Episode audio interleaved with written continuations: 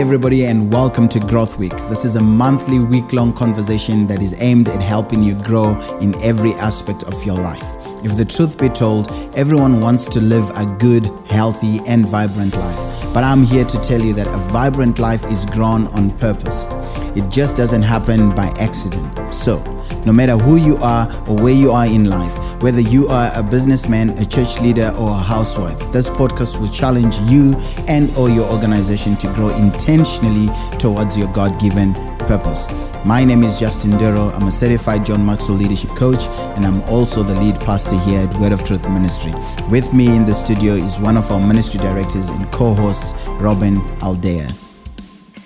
Hello, podcast universe, and welcome to this brand new episode of Growth Week. We are so excited to be sharing this month's content with you. We started off the conversation yesterday with some amazing content. So if you missed that, you better go back and listen to that, because this whole week is just going to be filled with power, packed, impactful Um, conversations that are really just going to help you grow in your own life. And so this whole week, we're talking about pivotal questions. And, you know, we referred back to many of our previous episodes where we made statements like, you can tell a person's destiny by the kind of questions they ask. So we've always said that, we've always emphasized that the kind of questions you ask will determine the kind of life that you have, the kind of person that you will become. And so pivotal questions are so key right now. These are questions that will change your life. These are honest questions. These are powerful questions. And so we really believe that growth is all about pivotal questions. You need mm-hmm. to be able to ask yourself the hard questions. And so yesterday we covered the first question, which is the integrity question. And it simply asks, am I being honest with myself? And then you kind of take a pause and then you ask it again and you say, am I being honest with myself really? Like I said, if you have not listened to that one, you need to go back and listen. But today we are going to go to the next question, which is the legacy question. You know, Pastor Jay, I think all of us ideally would love to leave behind a legacy mm. for a better future, a better world, for our children, for our grandchildren. You know, we kind of all love this idea of leaving behind a legacy, just something that our kids can hold on to, something that our grandkids can hold on to. Yeah. And so what this question asks is, what story do I want to tell? I want to say, like, we all love hearing stories. We love reading books. We love watching movies. We love, um, you know, even Jesus himself, he loved to tell parables. He mm. used stories because he knew how powerful stories are. And what we want to say to you guys, our lovely podcast listeners, is that your life is more than just a bunch of random disconnected events. It's actually a story that's being written. And whether, you know, it's formed from thoughtful responses or emotionally fueled reactions, we write the stories of our lives one decision at a time. Every single day, every single moment, we are actively creating a story. And so this question allows us to pause and to consider, like, hey, what kind of a story do I want to tell about my life? Yeah, Robin, you know, I really love listening to people's stories. When you listen to a person's story, you get a clear understanding of who they are, where they are perhaps going, and sometimes even the mistakes they've made. It's all written in the stories they tell. And if you don't ask this question, you are not going to tell a good story. As a communicator, just to add a little bit, as a communicator, I remember, you know, doing my communication course with, with John Maxwell, and he was saying to us, oh yeah, you must always tell stories. But John always has powerful and good stories. And I, I remember saying, but I don't, I don't have good stories. I don't have powerful stories like you do. And he said, everybody has a powerful story. You really have to look at the choices you have made, the decisions you have made, and turn that into a story that mm-hmm. you can tell or teach somebody. So this question is a very, very uh, pivotal question if you want to leave a legacy for your children and for the people around you. Definitely. And, you know, Pastor Jay, one of the points that um, Andy brought out was that we should rehearse our story. Mm. How do you rehearse a story that's still in the process of being told? You know, it's easy to rehearse something that you have the the playwright, you have the book, or you have yeah. the movie, and you can rehearse like scenes from that. But the truth is, it's like you're still living out your story every single day. You don't know what's coming tomorrow. Yeah, Robin, you know, the whole aspect of a rehearsal, it's like somebody has to write the script beforehand. Yeah. You know, we watch movies and we're like, wow, that's a powerful movie. But somebody wrote the script beforehand. And I think that's the idea that Andy was trying to bring to us, that, hey, you can write the script for your life. You mm. can write the kind of story that you want people to tell at the end of it all. And the truth is, is that if you're a Jesus follower, if you believe in God and you are following Him, He already gives you a huge part of the story. Like, we can go to His word and we can actually say like, hey, this is a big part of my story, because yeah. Jesus's story, like, we know He came to give us life and life abundantly, and all the promises, all the things in His word are there for us to live out. And, you know, I think someone who has one of the most amazing stories apart from Jesus in the Bible is Joseph. Mm. You know, Joseph has such a powerful story because he went through some stuff. I think many of us, if we found ourselves in the same situations that Joseph was in, we would f- probably fail. We would probably make the wrong decisions. You know, he was wronged by his family. Yeah. He was sold into slavery. You know, he was thrown into prison, all this kind of stuff. Like, he had what most people would have just been like, oh, I'm a victim. I'll have a victim mentality for the rest of my life. But Joseph was like, no, every time I come across a difficult situation, I'm going to rehearse my story. And I really believe that that's how he lived. Yeah. So in Genesis thirty, thirty-nine, we, we know the story of he's now in charge of Potiphar's house and he's serving in this house. And Potiphar's wife comes to him and, and, and she's like, hey, come to bed with me. Okay. So the Bible says he refused. He said, with me in charge, my master does not concern himself with anything in the house. Everything he owns, he's entrusted to me. No one in this house is greater than I am. Mm. My master has withheld nothing from me. How then could I do such a wicked thing and sin against God? So basically what Joseph is asking here is like, why on earth? In the, the the the story that I'm busy living out right now, this redemption story almost. Yeah. So he's like, why on earth would I want to add adultery to a story that is going pretty well so far? Yes, there have been ups. Yes, there have been downs, but it's going pretty well so far. Why would I want to add this thing to the story that could potentially just wreck my life? And so in that moment, he's rehearsing that story. And that's why this question is so important. Like, we constantly need to be asking ourselves, what story do I want to tell? That's good. When Andy brings this whole tension around Joseph, I like the idea of rehearsing the story out loud. Mm. So when we read it, it feels like he's just telling his story to Potiphar's wife, but he's actually saying it out loud so that he can, number one, listen to himself, hear his mm-hmm. story. Like, if I say at the end of this, I cheated on my master or my, on my boss, that's not going to be a great story anymore. So he's, he's like, even though I'm not where I want to be, but I love the way my story sounds. In fact, when you start rehearsing the story out loud, you quickly begin to convince yourself. Imagine I decide to cheat on my wife and I start asking myself, when I get home, what am I going to say to my wife? Uh, baby, I just decided to, you know, indulge myself in some wicked uh, desire just for a moment. Mm. When I say that out loud, I'm like, no, I don't want to, no I, I don't want that to be a part of my story. I don't want to ever say that. So it will arrest me and force me to make a better decision in that moment. Definitely. And it's like you you need to think about future generations. I think this is something that Andy touches on in almost every teaching, is like every decision that you make doesn't just impact you. Yeah. It impacts every single generation that's to come. And, you know, I think about like these cycles that we see families that get into, you know, like there's an alcoholic grandfather yeah. who then has an alcoholic son, who then has an alcoholic son kind of thing.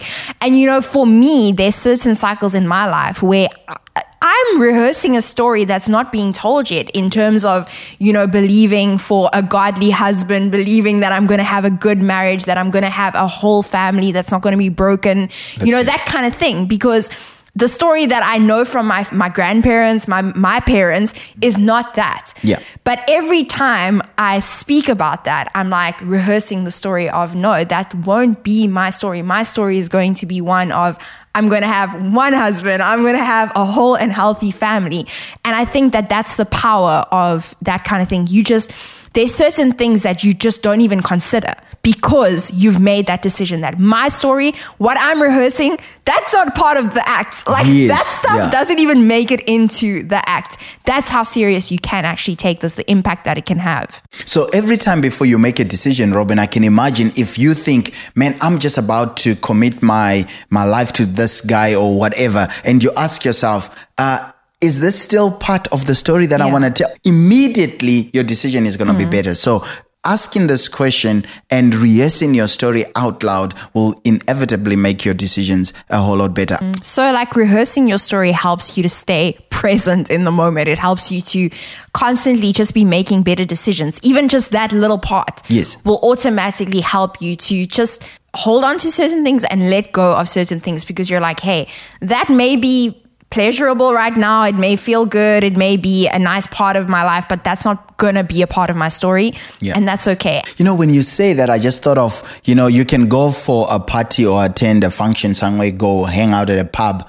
And if you ask yourself, what story do I want the people to say tomorrow morning? Mm. I promise you, your decisions while you're hanging out at the pub are going to be better. But if you don't pause and ask the question, what story do I want the guys to tell tomorrow? You're going to drink, you're going to get drunk, you're going to do silly things, and you've got no control of what people are going to say about you tomorrow. Pastor Jay, I don't know if you've noticed that we have a few people, and I think we can all say that we've kind of been that person a time or two where we like to embellish yeah. our stories just a little bit. You know, like we like to add a few details, make it a bit more interesting, that whole kind of thing.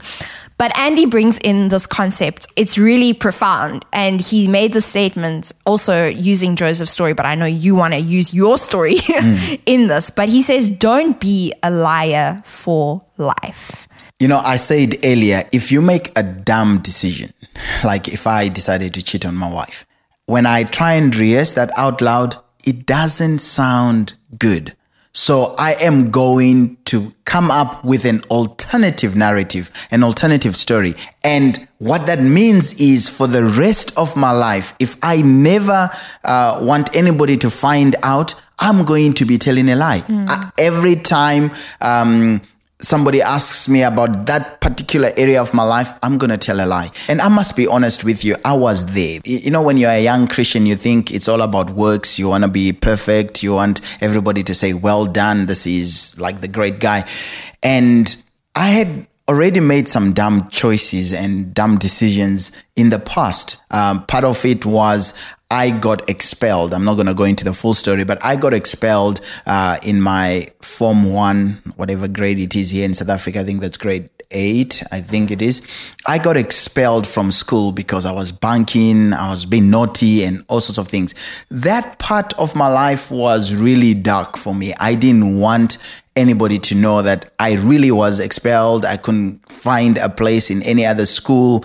I had to relocate to another town, a smaller town, try and rebuild my my life and almost changed the narrative of that story. So when I went to uh, to this town and I came back with a different story, which kind of had a little bit of success, you know, I did well. I came back top of my of my you know class kind of thing. So when I came back, that's the only story I wanted mm-hmm. to tell. But there was this whole year that I I always skipped because now I'm a year behind. I had to repeat, and I always skipped this part of the story. Even when I was giving my testimony, I would kind of, like you say, embellish, try mm-hmm. try and hide that, make myself look so good that everybody just thinks that I was a like a wonderful guy. Then one day my spiritual father challenged me and said, hey, there's an aspect that I know is true, but I've heard you sh- share your testimony and you always skip that. What's mm-hmm. the deal? And that's when I realized that I was in fact, I had come up with a few lies. You know, I, I would say, oh yeah, I had to transfer to thing because, mm. you know, that my uncle, I, instead of just saying, you know, I got expelled, I had no option. But if I wasn't challenged to this very day, you guys would have never known that story. I would have always told you about, oh, how I got transferred mm. and all that would have been a lie, and I would have had to live a lie for the rest of my life. So that a concept of choosing a story that makes you, that won't make you a liar for the rest of your life is very, very powerful. Yeah. There are some people that are listening to us right now that the story that you have told your friends, the story that you have told everybody who knows you right now, if the truth be told, like if we go back to yesterday's mm. uh, question, are you really being honest in that story? Is that really what happened? I can tell you stories when I went to nightclubs, and I, even when I told those part of the stories to my friends, I would skip out the you filter. I'll filter things. And if yeah. if we ask the, is that what really happened? Mm-hmm. Um, I, I've been lying to myself, and I needed to be honest. And when I did this, it finally set me free. Mm. And the truth is, you know, the temptation is that you always feel like you have more to gain in the moment by telling the lie. Oh, yes. And you feel like, hey, you've protected yourself, you've protected the situation. But the truth is, is that those lies will weigh you down. So whatever you feel like you may gain in the moment is nothing compared to the weight that you will carry for the rest of your life if you never come clean. And this is what Jesus says, the truth will out, you know, it will come out. So you mm. can think no one will find out, but one day you'll be surprised. What you thought was well hidden, it will come yeah. out. Yeah. And the thing is, like, we hear scriptures like that, like everything done in the dark will come to light. But also, not only will the truth come out, and that's kind of like scary, but the Bible also says the truth will set you free. Oh, yes. So it's like, yes, it will come out, and yeah, it might not be fun in the moment, and there might be consequences. That's the truth, you know, but it will set you free. It, that weight will be lifted off of you. And so that is so important. And the last point for today is something that I just love. I don't know. I know you love superhero movies. Like I yeah. love the Avengers. I love Marvel. You know, I love... Bring it on. All these heroes. But I think a lot of us live our lives as if we are just supporting characters. But you're not just a supporting character in your story. You are the main character. That's it. And, you know, like we have protagonists, we have antagonists, we've got heroes, we've got villains. You can't just choose to be a bystander in your own life. You have to choose one or the other. And the truth is, there's no in between. You're either a hero or you're a villain, you know? Yeah. Obviously, who who doesn't want to be a hero in their own story? But we don't always see that. We don't always see the potential in ourselves. We don't always see like the ability to be a hero, maybe because we've come from dysfunctional families. We've made some really bad choices. You know, we've been the villain before, yeah. maybe. But the truth is, is that you can be the hero. In fact, God wants you to be the hero in That's your right. story. Like he wants you to be everything that he has called you to be. And so choose to be the hero rather than the villain. And being the hero of your own story requires you to stop, to pause, to really be honest, and to ask yourself, what story do you really, really want to tell? Like, what story do you want to tell yourself? What story do you want to tell your kids, your grandkids? And just to really consider that, like, hey, can you be the Captain America in your own story, the yeah. Thor? I don't know. Um, instead of the villain. And, and you know, Pastor Jay, when we were thinking about this, I thought about the fact that so often it's so much easier for us to be villains yeah. in our own stories. Why do you think that is? Why do you think that it's so much easier for people to be villains in their own story than to just, just choose to stop, choose to pause, choose to really be the hero? Yeah. Robin, let's face it. Uh, being a hero is hard work. You have to go against the grain. But being a villain, you simply need to say, well, this is what has been given to me. I've got no option. I'm just going to go with the flow. Mm. It's much easier to be the villain because... yeah, everybody, everybody is just doing it. I, I just want to go with what feels good or what is easy. But being a hero simply means that you're willing to risk some stuff and you're willing to lay your life down. Mm. You know, when we when we think of heroes, obviously we're talking about the Avengers and the superheroes, and that's that's great. But let's think of everyday heroes. You know, the heroic thing is for me to go home on time, uh, help my kids with their homework, and I'm a hero in my in my kids' eyes. Mm. But many times it doesn't feel good. It's just, just like, that's extra work. Why should I do that? The easier part is like, oh, well, it's okay. Let me just uh, continue with whatever else I'm doing apart from being the real hero. So being a hero requires responses rather than reactions. Mm. Uh, being a villain, you just have to react. How to? Yeah. yeah well, this happened to me. I'm just going to react to it. Uh, I don't have to pause. I don't have to ask myself difficult questions. I'm just going to react. Whatever reaction comes out, that makes you a villain. But when you want to be a hero, it's your responses, the choices that you make. And for you to become a hero, you have to respond to these questions that we are Uh, talking about. Yeah, definitely. And maybe you're sitting there listening to this right now and you feel like you've been the villain for so long, you know, you or you feel like you've just, you haven't wanted to be a villain or a hero. You've just been that supporting character in your own or, life. Or maybe you've been telling your story from a victim point of view. Exactly. You know, many of us, maybe you're not a villain. When we say a villain, it's like, yeah, you, you kind of been evil in it, but maybe you've just embraced the victim mentality and you're like, yeah. well, this happened to me. What do you expect? There's nothing I can do to change. Yeah. You know, the situation will never get better, that kind of thing. Yeah. But the truth is, is that you can. And that's what we love about these questions. And I mean, come on, we're only on the second question. And already, I think if you just have to take the first two and start making your decisions through those two questions, I think your life can be so much better. You have the ability to be a hero. Don't settle for being that supporting character. Don't settle That's for right. being the the villain. Mm. Definitely not for being the villain. Like, but be the hero. Be the person in your family that stands out, that stands up for something. Be the person that in a society where values and morals are just like wishy-washy and no one even knows what those things are anymore, that stands up for the truth. Like yeah. be the person that where relationships are falling apart and everyone, it's so easy just to cut people off and walk away from people, that you're like, hey, I'll put myself on the line again and again. That sacrificial love kind of thing. So you can be a hero. That's good. So it is your responses that create a better path for your life. It's your responses that make you a hero. Well, Robin, I've enjoyed uh, having this conversation with you. This is a great book. We want to encourage you, get a hold of it if you can and learn this, uh, these principles. Today, we're looking at the legacy question. And basically, you need to pause and ask yourself, what story do I want to tell? I remember at the end of our uh, session, uh, of this particular session, I turned this thing a little bit around and I said, um, think of it as at the end of your life, mm-hmm. the obituary, the eulogy.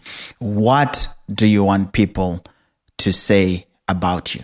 And whatever you want people to say at the end of your life, it all starts with the story you narrate or re- uh, rehearse, as we were saying, uh, to yourself out loud. If you want people to say, well, Robin was a hardworking person, loving, caring, you need to rehearse that story every single day and make decisions that will one day cause people to say that about you. So at the end of your life, what do you want people to say about you? So uh, if you want that story to be moving, if you want that story to be impactful, if you want that story to sound, look, or appear like a legacy, you have to start today by asking yourself, what is that story? And we challenged you to choose a story that doesn't make you a liar for the rest of your life. Because if if that story is not true, it means that for the rest of your life, you are writing a story that will make you a liar. And maybe, uh, Robin, you, you touched on this a, a little bit earlier. Maybe you've already messed up your story. Maybe you have made some terrible choices, terrible decisions, and it, it looks like you, you are really in a terrible story. It's never too late to change your story. You have the ability to change your story one decision at a time. And if you start asking yourself, what do I want the rest of the story to sound like? And start making those decisions today, your story will get better. So this has been really good talking about this legacy question, Robin. Yeah, so we want to encourage you guys to as always, subscribe to this podcast. Make sure you subscribe so that you never miss a single episode. Share it with a friend, share it with a family member so that they can grow alongside with you. And yeah, until tomorrow when we cover the next question, let's keep growing. growing.